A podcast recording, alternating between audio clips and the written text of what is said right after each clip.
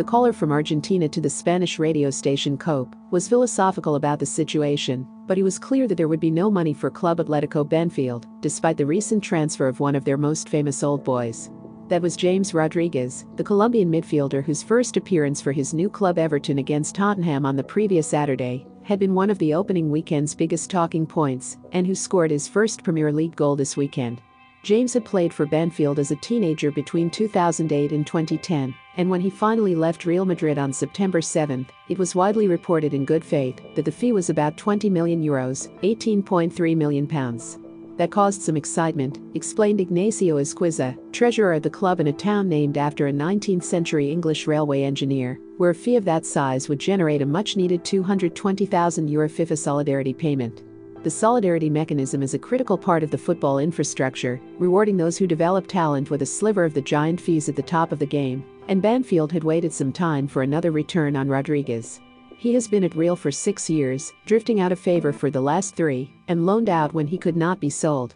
Alas, Esquiza explained, when he had inquired on behalf of Banfield to the two clubs involved in the transaction, it emerged that there was no fee at all. He even read, in English, the email he received on the matter from Everton. Thanks for your claim. I regret to inform you that despite claims to the contrary, there was no fee involved in the transfer of the player. Madrid told Esquiza to contact the buyer, but added that there would be no fee. Everton have declined to comment on the matter, although the evidence from Banfield suggests that they have quietly picked up a bargain.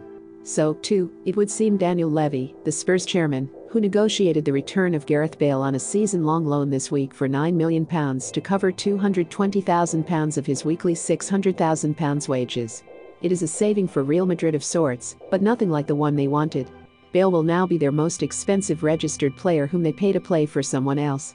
Levy made his push for Bale after he secured the signing of Real's 23-year-old left-back Sergio Reguilon, who also seems not to be to the liking of Zinedine Zidane, on a five-year deal with a buyback clause. That clause permits Real to re-sign Reguilon for an agreed fee which itself makes his transfer something altogether different. A cash loan from Spurs in return for the player's services? Either way it once again asks questions of just how much money there is available at the Spanish club that once signed everyone's best players. Everton and Spurs have both sold players to Madrid in the years when they seemed to be able to take whoever they wanted from the Premier League, although the picture appears to be changing. The Rodriguez, Bale and Reguilon transfers indicate that the rest of European football views Madrid differently. There are good deals to be done.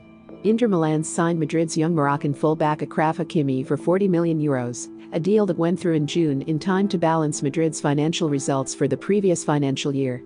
Still, the Spanish press breathlessly anticipate a move for Kylian Mbappe next summer, with the proceeds of this transfer window, and perhaps the club's eternal president, Florentino Perez, who behaves like its owner, will find a way. With a budget of 820 million euros to be squeezed into revised COVID-era revenues of 650 million euros, it will be quite an accomplishment. It was another disclosure over FIFA solidarity payments that finally confirmed what many had long suspected that last summer, Madrid committed 160 million euros to signing Eden Hazard from Chelsea. That was a fraud case brought by Hazard's former club Tubize, who were the victims of a bank scam.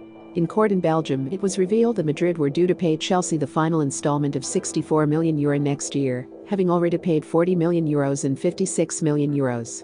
Madrid have debts to American hedge fund Providence at about 200 million euros, and in June there was a 100 million euro state-backed loan to take their bank debt to 150 million euros. The repayment on the bonds financing the 575 million euro stadium renovation project is fixed at 29.5 million euros per year for 26 years from 2023. In the last budget, the club anticipated 42 million euros profit from what they describe as long-term assets for sale, an unusual way of booking profit. Ostensibly, it referred to players to be sold for an agreed price and would surely have included Bale and Rodriguez. Both have left this week, generating, the evidence suggests, very little at all other than some savings on salary costs, and nothing like the value they were assigned on the club's budget. The bigger picture is of a club taking the least worst option on players it bought for huge fees, but was unable to shift long after they had fallen out of favor with whatever manager happened to be in charge at the time. There have been other sales of players to Spanish clubs, such as Oscar Rodriguez and Javi Sanchez, for whom Madrid owned part or all of the registration. Reguilon, a promising successor to Marcelo in the long term, has been sold on the proviso that he can be bought back. Meanwhile, back on Spanish radio, the news that Rodriguez had left for nothing prompted an apology from the host, who said he had been misled. from Argentina, Esquiza, whose commendable transparency had led to the discovery, explained that for him it was simple. Banfield's motto is that the club belongs to the members, and they have to inform them. Real Madrid and it can be easy to forget are also owned by their members. Remember to follow Golia by hitting the follow button and slapping a 5-star review on the show or tapping the love icon. Let's get to 1 million followers and tune in daily for new episodes.